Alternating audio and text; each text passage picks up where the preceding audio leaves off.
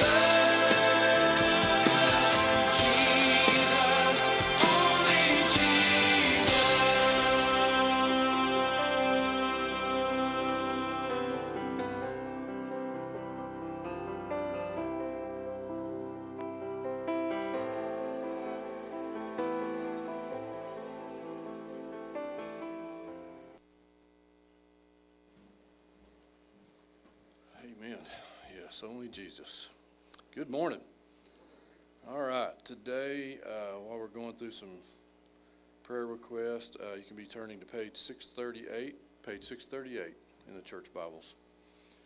Uh, Real quick, uh, so far, things are going pretty well for Amanda Haynes. We keep checking on her, and uh, she's doing fine, and apparently the baby is progressing, and so uh, we'll just pray the doctors continue to be amazed with what God's doing there. Ryan and Brooke, uh, our kids, we went and saw them this last week, and uh, they're doing real well. And they, uh, so far, she's had no issues, and so we're just praying again there that the Lord will provide, and the doctors will go. We had nothing to do, so that's what we pray. So uh, we want to continue. Oh, Bob, we're gonna pray for you. Bob had a spill, and uh, he's sore kind of beat up. So anyway, uh, we'll be praying for Bob Mantooth to be healed up. And we're going to continue to pray for Israel. Our scripture today is uh, spot on with what's going on over in Israel, if you hadn't heard. Um, they've been attacked by Hamas out of the Gaza Strip. And, uh, you know, they're going to retaliate. And so um, we were just talking this morning about how they always put pe- people on notice that if you're in this area and you're civilians, get out because we're about to level it, basically. And so at least they're respectful enough and honorable enough to do that. But uh, who knows where that goes? And the scripture this morning is interesting because it's in David's time, King David's, well, before King David was king, uh, it's some psalms that came out of this period of his life when he was running from King Saul uh, for years. for years he ran from King Saul. And uh, I love this scripture. It's Psalm 33. Uh, our reading today begins in verse 16 and goes through the end of that chapter uh, to 22. No king is saved by the multitude of an army. A mighty man is not delivered by great strength. A horse is a vain hope for safety. Neither shall it deliver any by its great strength. Behold, the eye of the Lord is on those who fear him, on those who hope in his mercy, to, to deliver their soul from death and to keep them alive in famine. Our soul waits for the Lord. He is our help and our shield, for our heart shall rejoice in him, because we have trusted in his holy name. Let your mercy, O Lord, be upon us, just as we hope in you. Amen. Let's pray. Lord Jesus, we bless you for uh, all that you're doing um, in our lives and in the lives around us.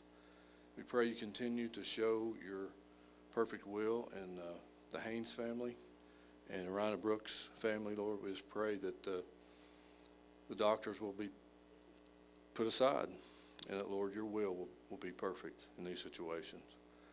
And uh, we also pray, Lord, you would just help our friend Bob feel better this week uh, as he comes to you for healing. And uh, pray, God, you would touch his body and help him to feel better uh, quickly. And he would see your hand of healing in this. Lord, we bless you uh, for how you even established the physical Israel, the nation of Israel that we know today. We hear stories of your miraculous things you did to even establish that nation. And Lord, we know that you're still there and you still have a plan for this nation and these people. And Lord, I pray that they would uh, come with you with humble hearts, they would fall before you, they would be your people, they would cry out, not only for you, but Lord, they would fall in love with the Trinity, you, your Son, and the Holy Spirit through this difficult time, that they would see the light of the world, Lord, and that they would come to depend on the name of Jesus, Lord, through these times. We, uh, we just pray, God, you would just oversee that whole situation. We know you are, we know you have, and we know you will continue, Lord, to uh, work out your perfect will in that part of the world.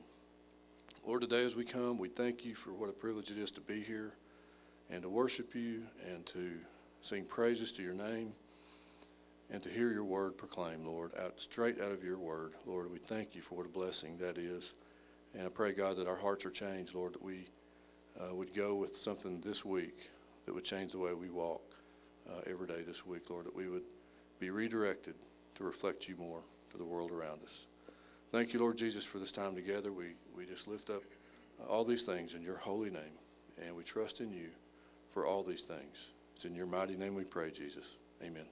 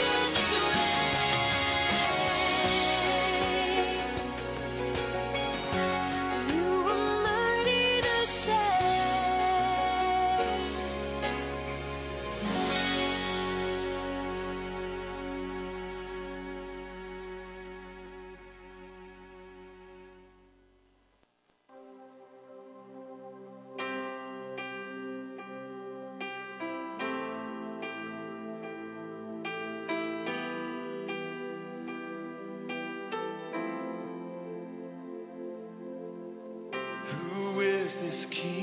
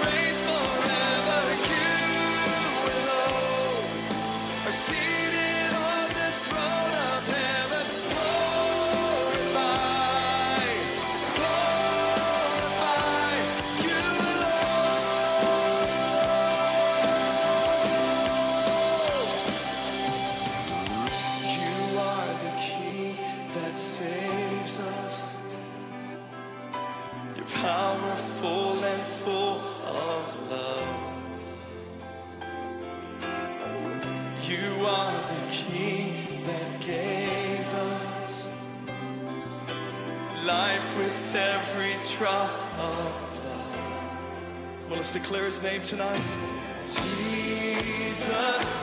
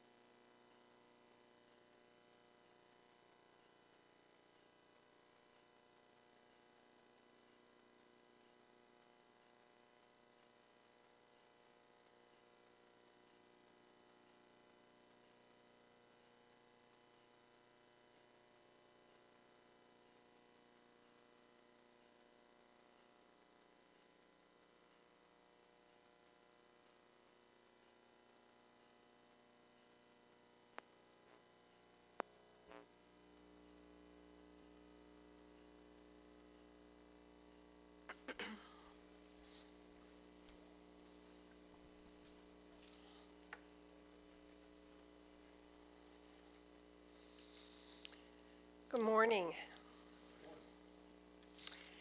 Well, I have, um, I'm so excited about this message today. It is one of my favorite chapters in Romans. In fact, 9, 10, and 11 are, are some of my favorite chapters in Romans, and um, excited to share with you the places I think God has for us this morning. You know, one of the things I was thinking about today when I was studying is if, if somebody asked me to describe the Bible in just a short understanding, I would say the Bible is a picture book. You know, we all, growing up, loved to pick up books that had pictures in it, right? Some of you may still like books that have pictures in it today. That's more fun to read if there's a picture that helps you to understand more fully what the writer is trying to say to you. And that's truly the Bible. The Bible is a picture book, and God is painting these pictures and these understandings and these this symbolism and these types and shadows to help us to understand who He is and what He's trying to say to us. And I think the biggest place in my life was when I began to see this and that God was trying to talk to us in all these different ways that I had missed. I thought they were just stories, just stories in the Bible, and the Bible just had lots of stories. But I began to understand that God is painting and helping us to understand His whole uh, plan and who He is through all these pictures. So I pray today that your eyes will be open as we look into God's Word to see these pictures. I want to just briefly talk about the things that we've been studying over the last few weeks. We started out in Romans 1, and I just pulled out just little snippets of things that we looked at. And and uh, probably my favorite place in Romans 1 is the just shall be saved by faith. The just are saved by faith. So, right from the very beginning, Paul is telling us that the, those that have been justified, those who have been uh, made in right standing before the Lord, are those who are walking in faith.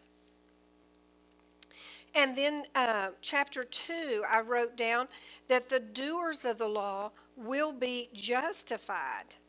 They will be in right standing. That you cannot just be hearers of the law, of the law but you have to be doers of the law. And that is um, a powerful place. And then, chapter 3, I wrote down that man again is justified by faith. So, in throughout all of these first three, over and over again, we're seeing how man is justified through his faith in God's plan. That's what I want to say. Justified by faith in God's plan.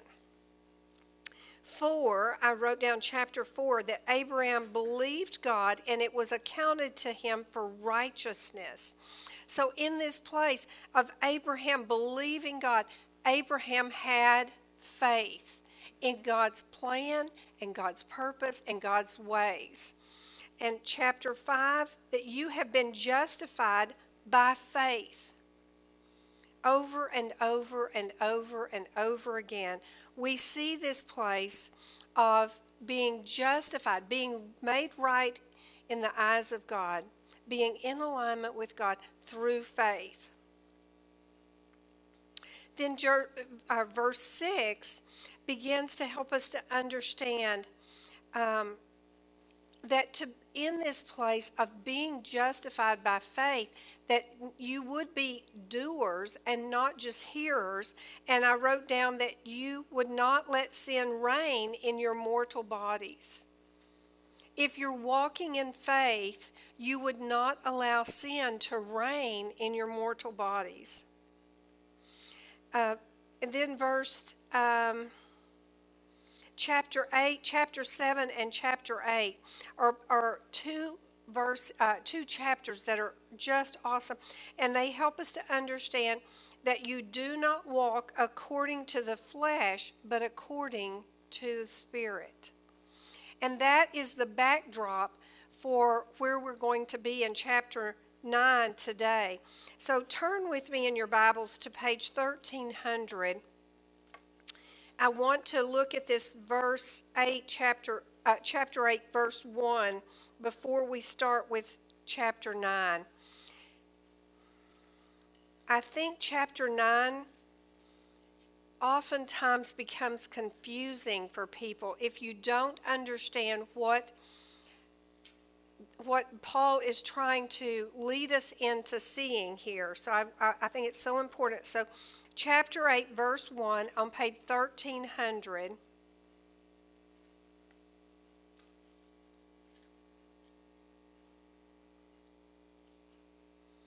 And chapter 8, verse 1, it says, There is therefore no condemnation to those who are in Christ Jesus.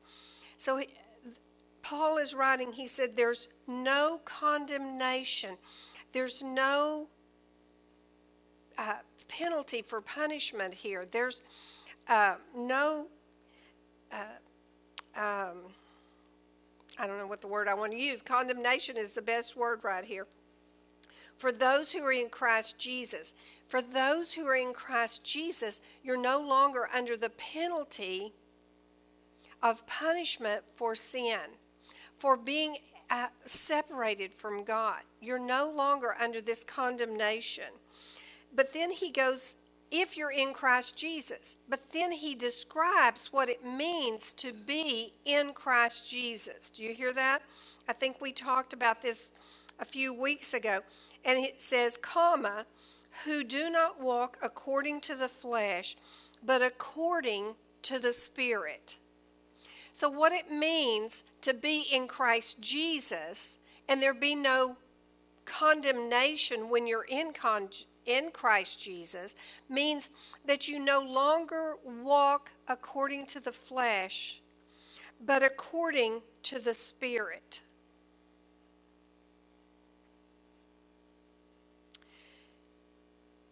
I want you to hold that close in your mind because as we go into chapter 9, I want you to see that Paul is continuing this understanding. He doesn't switch ideas. He's helping us to further understand the purpose and the plan of God to explain exactly what he's talking about here in chapter uh, 8, verse 1.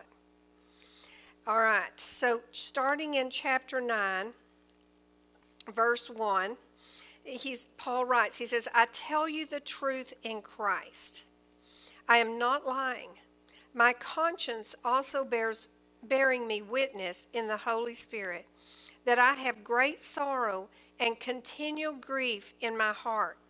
For I could wish that I myself were accursed from Christ for my brethren, my countrymen, according to the flesh, who are Israelites, to whom pertain the adoption, the glory, the covenants, the giving of the law, the service of God, and the promises, on whom are of whom are the fathers, and from whom, according to the flesh, Christ came who is over all and the eternal blessed God. Amen. Paul is writing in a place where his heart is just tormented for his brethren. You see that? For his brethren, for his brothers, for his countrymen, for the Jewish people. Paul was Jewish. He was a Pharisee of Pharisees. And he is brokenhearted because his people, his Jewish brethren, his brothers and sisters, and his countrymen do not understand God's plan and the fullness of God's plan through the Messiah. So he is heart stricken for this place. And he's writing with this understanding. But I want you to notice a couple of things. Starting in verse 4, right, that he's saying, Who are Israelites? these people that are my countrymen, that are my brethren, these are the Israelites to whom pertain the adoption. So he's saying they were adopted to, into God's family to be sons. I want you to put your marker right here. We're going to come back and forth in several places today. So I want to come back to this in just a minute. But look up on page 64. This is only one place we'll look at. You could find several. Page 64.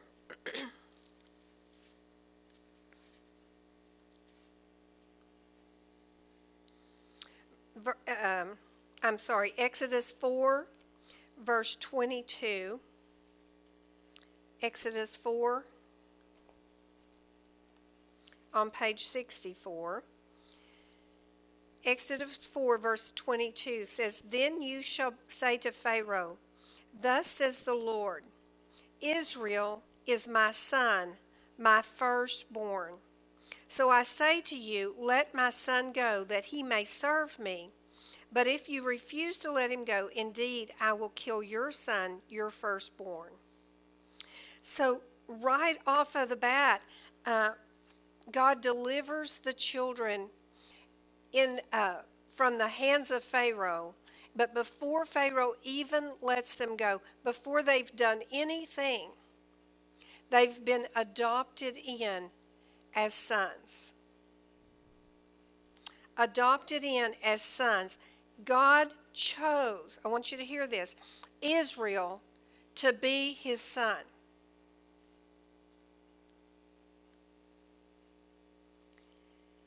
God chose Israel.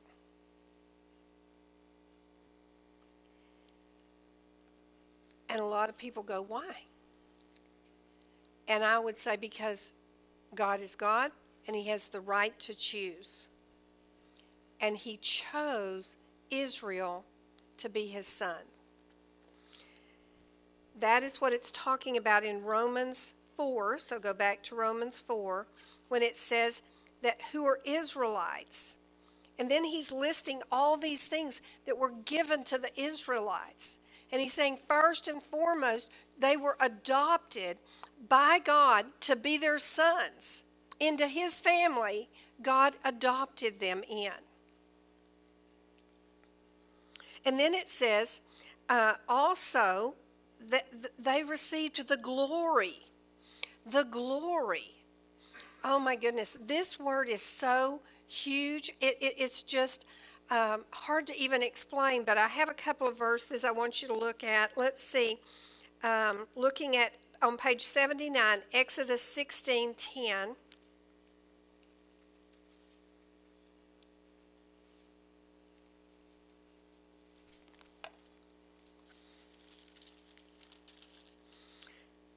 The glory.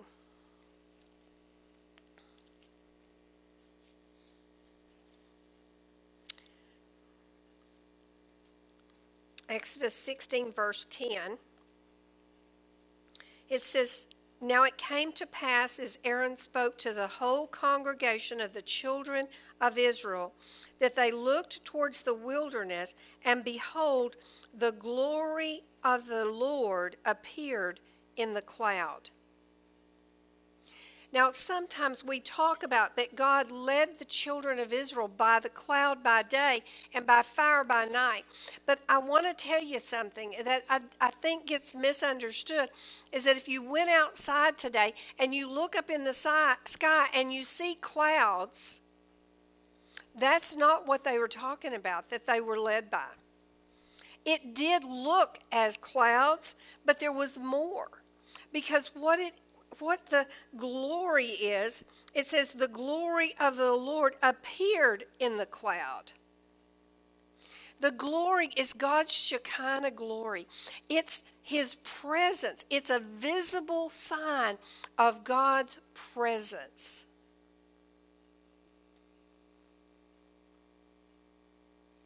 I want you to grab hold of that a minute. It's a visible sign of God's presence.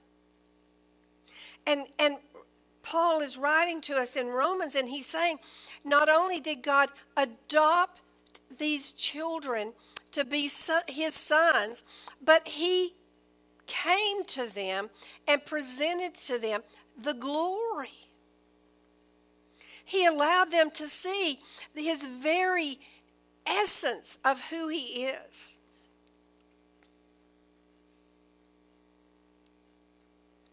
Then it says the covenants. They were given the covenants.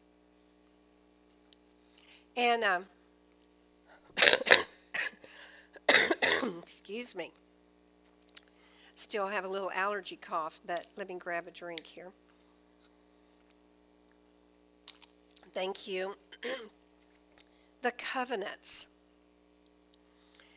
So there's the covenant with Abraham, the covenant with Moses, and there's the new covenant. All of these are about Israel. And we may look at that at a little later time.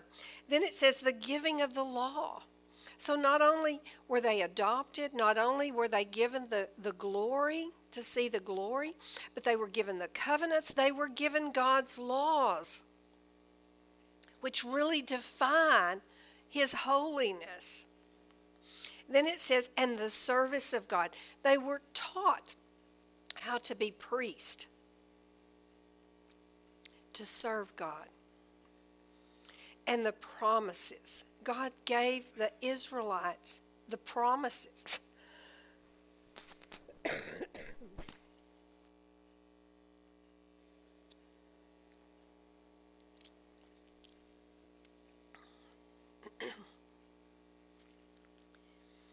then it says in verse 5 of whom are the fathers, and of whom, according to the flesh, Christ came.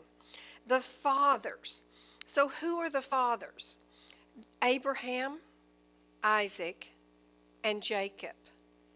And we're going to begin to look at that a little bit today and why they're considered to be the fathers.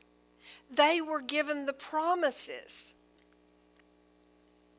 So when he's talking about they were given the promises, then right after that it says that, of whom are the fathers. So the Abraham, Isaac, and Jacob were given the promises of God. And then it says, from whom, from out of this group of people, the fathers, according to the flesh, the Messiah came, Christ came.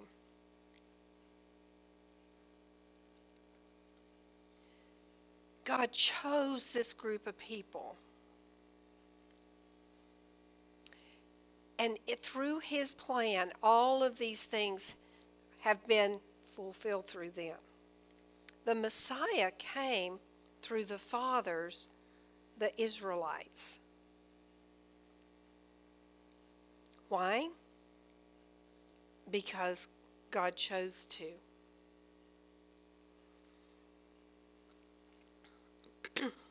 And then it says, Who is over all? Christ is over all, the eternally blessed God. And, and he helps us to understand right there this place of who the Messiah is and that he is over all and that he is the eternally blessed God. He's defining the Messiah for us. Verse 6 says, But it is not that the word of God has taken no effect, for they are not all Israel who are of Israel. All right, so right here it says, but it is not that the word of God has not taken no effect. And in other words, it's not that the word of God has failed. You see, God made these promises through Israel. And yet, Paul is saying, My heart is broken because the Israelites don't know who Jesus is. That he, all these things have been given to Israel, and the Messiah came through Israel, and yet they don't recognize who he is. But it says, but this is not meaning that the word of God has no effect. In other words, his plan is has not failed. It is not saying that this plan of God has failed just because they don't see him yet.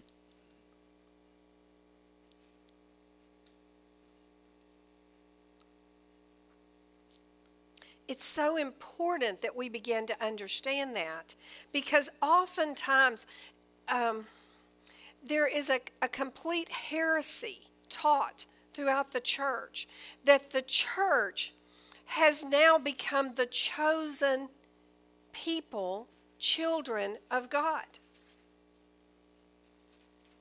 That is an abomination. That is a heresy. And that is against the Word of God. And Paul is proving that through chapter 9.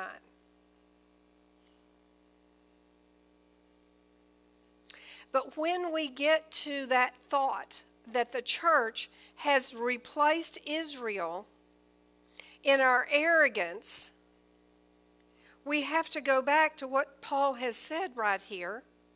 All these things weren't given to the church, they were given to Israel. And Paul is saying very clearly in verse 6 that just because they don't understand, that's what he's brokenhearted over, does not mean that the Word of God has failed or been changed.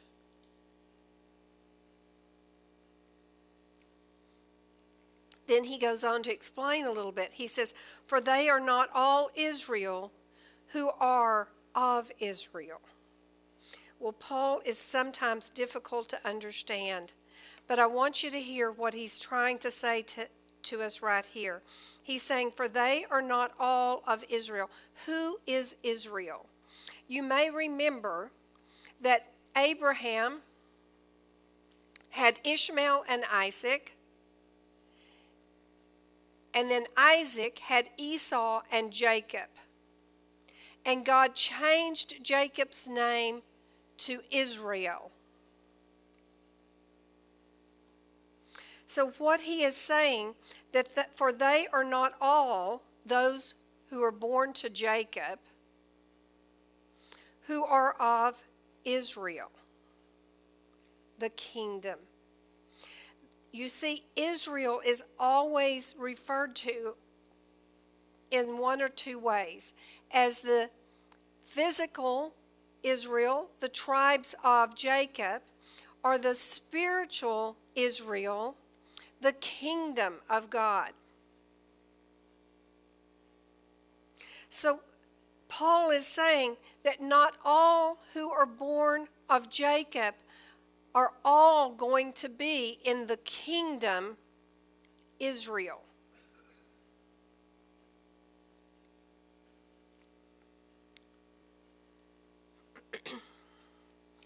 Let's read on. Nor are they all children because they are the seed of Abraham, but in Isaac your sh- seed shall be called. All right, says they are not all children because they are seed of Abraham. Just because you're born of, or they are born of Abraham, does not mean that they are a part of the kingdom of Israel, of the spiritual kingdom. And that makes so much sense to us because Abraham had two sons. The first one was Ishmael. The promise was given by God that Abraham and Sarah would have a son, that God would bless the nations through this descendant of Abraham. But Abraham and Sarah, being of old age, of her being barren, decided that, they, that God did not know what he was doing, and they replaced God's plan with their own plan. I want you to hear me right there. They replaced God's plan and his promise to fulfill his word with their own thoughts about how God was going to have to do this. I think we're all guilty of this place. You see, it didn't happen exactly when Sarah thought it should. So Sarah and Abraham agreed that he would birth a child through the maidservant, Hagar. And so out of their own plan came Ishmael. Now I want to tell you right here, that's what the church has done is that not understanding that God's plan is still being fulfilled and that it has not failed. They have gone on their own way and replaced God's chosen people with the church. That is not biblical. And Paul's addressing that.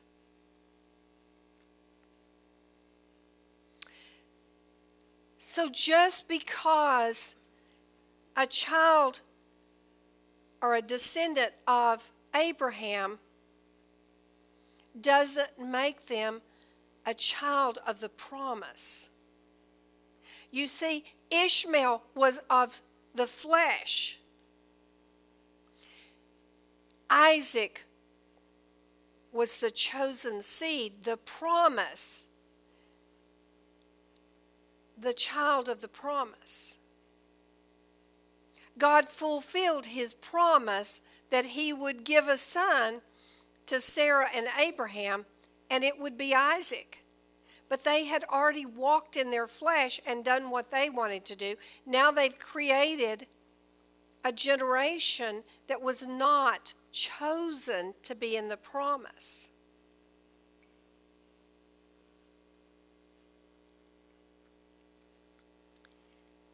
If you read in verse 7, it says, Nor are they all children because they are the seed of Abraham, but in Isaac your seed shall be called. You're in Isaac, in Isaac is God's called ones, is uh, an invitation to be a part of his promise, his plan. Verse 8 says, That is, those who are children of the flesh, these are not children of God, but the children of the promise are counted as the seed. So, what Paul is saying it to us is that the children out of the flesh have not aligned with the promise that God was doing, his plan and his ways.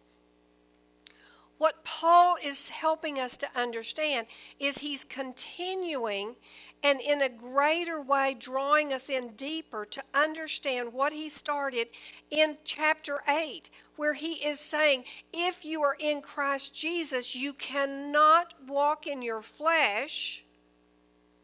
You have to be according to the Spirit, walking in the Spirit.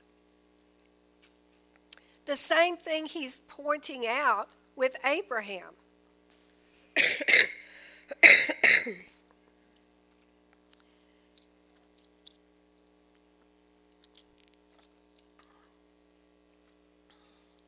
you can't go your own way and make your own way. That's the flesh.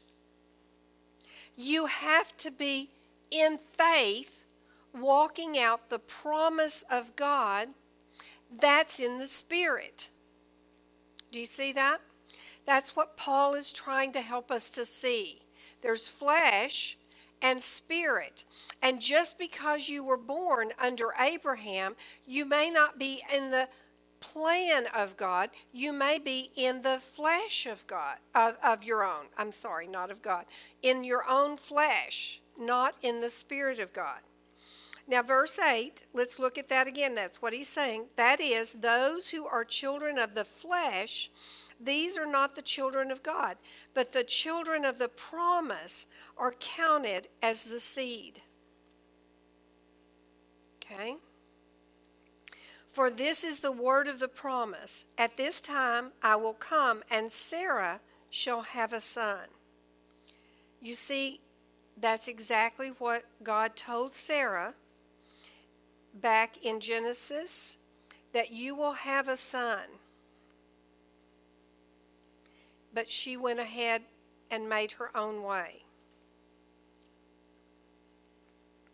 Just speaking of pictures here, I want you to see that you could have, Paul could have said, At this time I will come and Abraham will have a son, or Abraham and Sarah would have a son.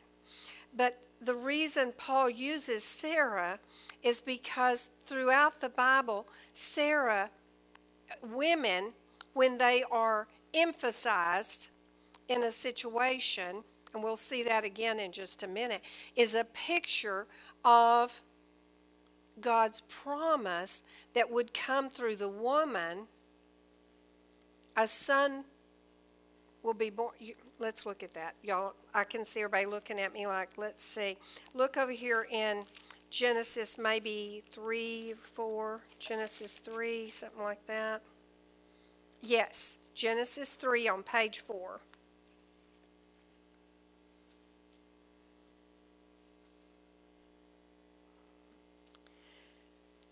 And it's and he's talking to Adam and Eve, and um, it says, "And I will put enmity between you and the woman, and between your seed and her seed, and he shall bruise her head, and you shall bruise his heel."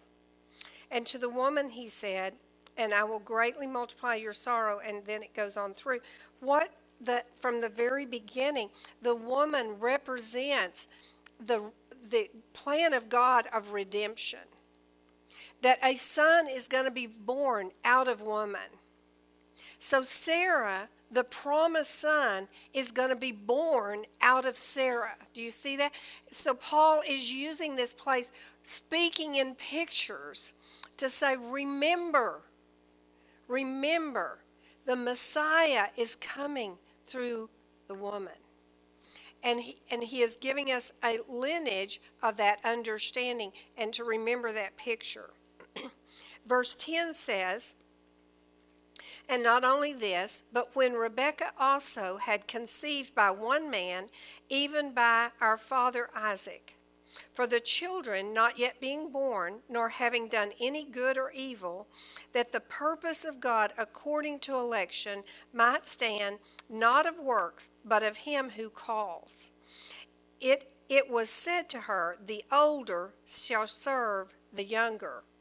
And it is written, Jacob I have loved, but Esau I have hated. So Paul is continuing on here in verse 10, and he's reminding us that now Rebekah and Isaac have two sons. Esau is the oldest, the firstborn, and Jacob, the younger. But the promise had been given to Rebekah that says in verse 12, the older shall serve the younger. What Paul is trying to help us see is the picture through Abraham and the picture even coming through Rebekah and Isaac is a picture of the flesh and the spirit.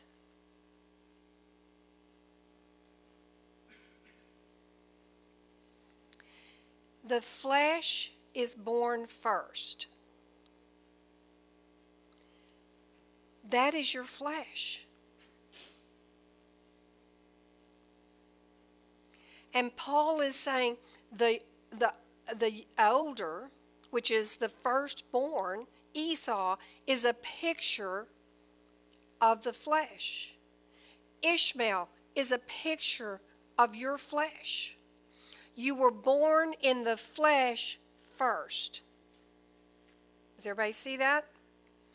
When you were born, you weren't born walking in God's Spirit, walking in God's ways, walking in the places that God desires for you. Rather, you were walking in your own ways, doing your own thing, just as Sarah and Abraham were, and Ishmael came out of that. Then he says, but also here's Rebekah and Isaac. Esau and Jacob were twins. And this was spoken over them that, that the um, younger, I'm sorry, the older would serve the younger before they were even born, before they've even done anything. Paul is saying before they've done anything good or evil. I want you to see this picture.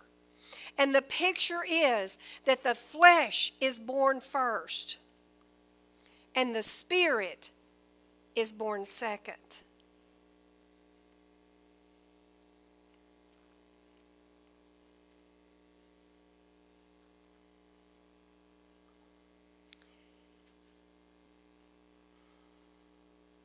And in this place, he says, Jacob I have loved the one in the Spirit, the one walking out the plan of God, is Jacob. Now, a lot of people say that Jacob, the name means supplanter. That is not that is not truth either. It doesn't mean deceiver or supplanter. What the word Jacob means is to follow after. And so some have twisted that understanding to come to this other that he was deceiving. He was not deceiving. Rebecca was given the plan of God and she helped groom Jacob to walk in the plan of God. He didn't steal the birthright from Esau. Esau, in his own way, would not walk in the things of God, but wanted his own personal satisfaction and a meal. But Jacob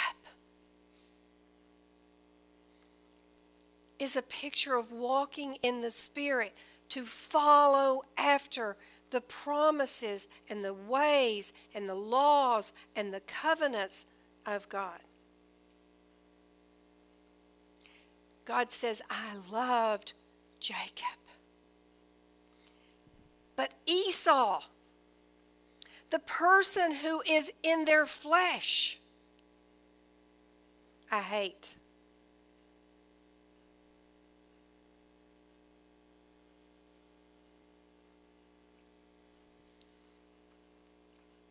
I want to read this to, to you again and see if you understand what God is saying here, or what Paul is saying here. Starting in verse 10, it says, And not only this, but when Rebekah also had conceived by one man, even by our father Isaac, for the children not yet being born, nor having done any good or evil. Do you see see what it's saying here? That the purpose of God according to election might stand. Now, I want to tell you what that's saying right there. That is saying that the purpose of God might stand.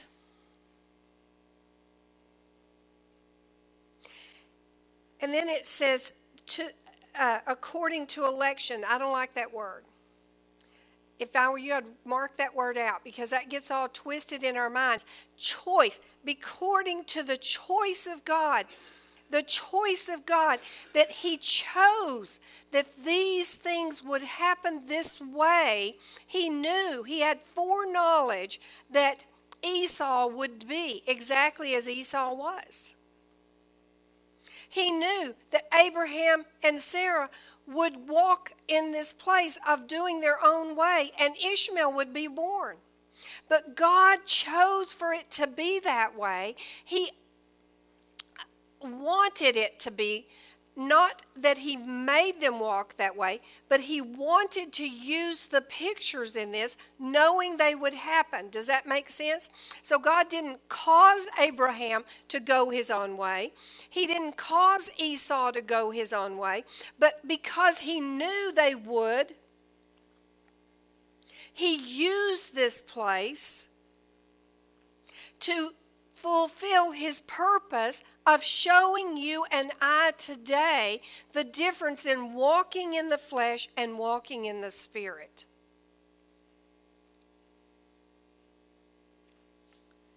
Does that make sense?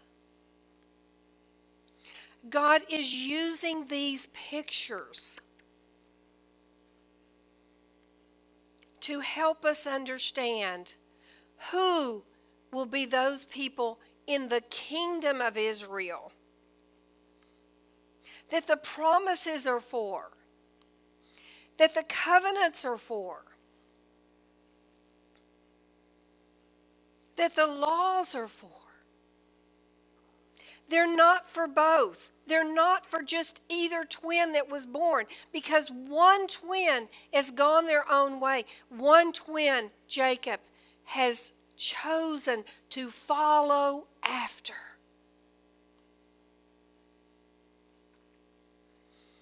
I want you to hold your place right here, and I want to go to Malachi. Let's see if I have a. It's on page 1104.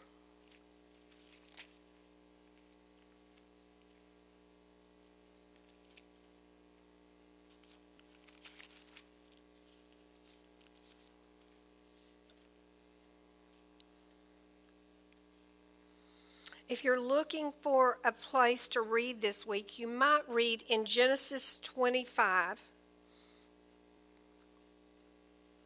It talks about Jacob and Esau. Oftentimes, Esau is made out to be the victim. But I want you to read carefully and see Jacob did not take his birthright from Esau. Esau sold his birthright for just a bowl of soup to satisfy his own passions for the moment. He walked in his own flesh. Malachi helps us to understand a little bit about this place. Starting in Malachi 1, uh, chapter 1, verse 1, it says, The burden of the word of the Lord to Israel by Malachi. I have loved you, said the Lord, yet you say, In what way have you loved us? Was not Esau Jacob's brother? So the Lord, uh, I'm sorry, says the Lord, yet Jacob I have loved, but Esau I have hated, and laid waste his mountains and his heritage for the jackals of the wilderness even though Edom, and by the way, Edom is another word for Esau. It's, it means uh, red, Edom means red soup. So, really, what Malachi is saying here is even though Esau has said, We have been impoverished, but we will return and build the desolate places.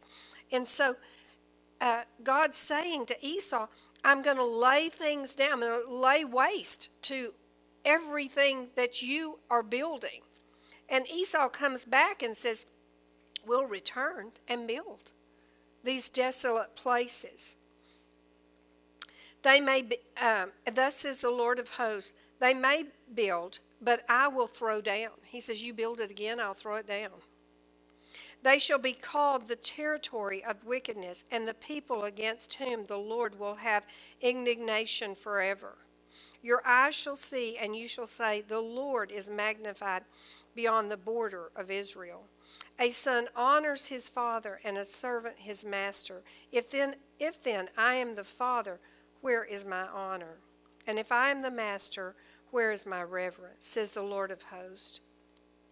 To you, the priests who despise my name, yet you say, In what way have we despised your name? And he's, he's talking about Esau in this very place. And Esau is just bent on doing his own way. And he said, I'll build it up. And the Lord says, I'll tear it down. He says, I'll build it again. He's arrogant and he's prideful. And he's only interested in his own personal gain. He didn't see any benefit to the birthright. He wasn't seeking after the Lord to understand why God had placed him in the position he had placed him, and he frivolously allowed it to be taken from him. But Jacob, Jacob, walking in the Spirit, grabbed hold of the things of God. And not only did he receive the birthright for himself, but on his dying bed, he blesses the generations to follow. That God's plans and his promises might go forth. Walking in the Spirit. Walking in the flesh or walking in the Spirit.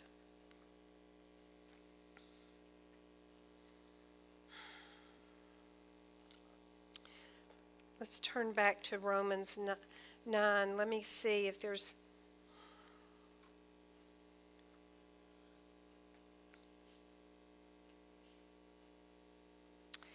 Think we'll end with this place today because this is a lot for us just to grab hold of. But I, I pray that you'll go back and read through this today and this week and that you will see what Paul is trying to say to us in helping us to understand the pictures given in the fathers Abraham, Isaac, and Jacob.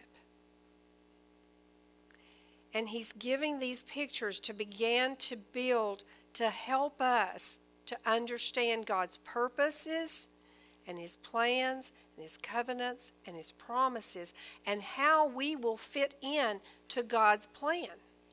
He's setting a firm foundation.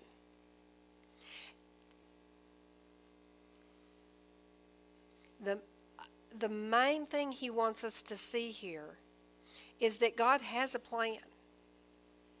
And his plan did not change. His plan is continuing. And we can either be as Esau and we can go our own way and do our own things, and we will not be able to enter into the kingdom of Israel, which is what we would call salvation. Paul calls it the kingdom of Israel. And all of Israel, he'll tell us later in chapter 11, he says, and all of Israel will be saved. Of course it will. Those who are in Israel will be walking in the Spirit. Those who are going their own way will not be in Israel. And that's why he says today, not all of Israel will be, is, will be of Israel. I know these are a lot of um, difficult places if we don't really press in and ask God to open our understanding. So, is my prayer today that these words would not go out vain, but that these words would be healed in your heart for any untruth that has ever been established.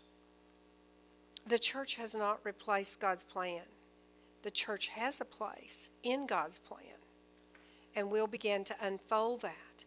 But there is a big difference between the two, and we want to be walking in truth. Um, I believe the way to walk in the Spirit is to abide. Jesus said, You have to abide in me. And if you abide in me and I abide in you, I, pr- I pray that today that is your desire, is to abide with him in his plans, in his way, and not go your own way. Stand with me, please.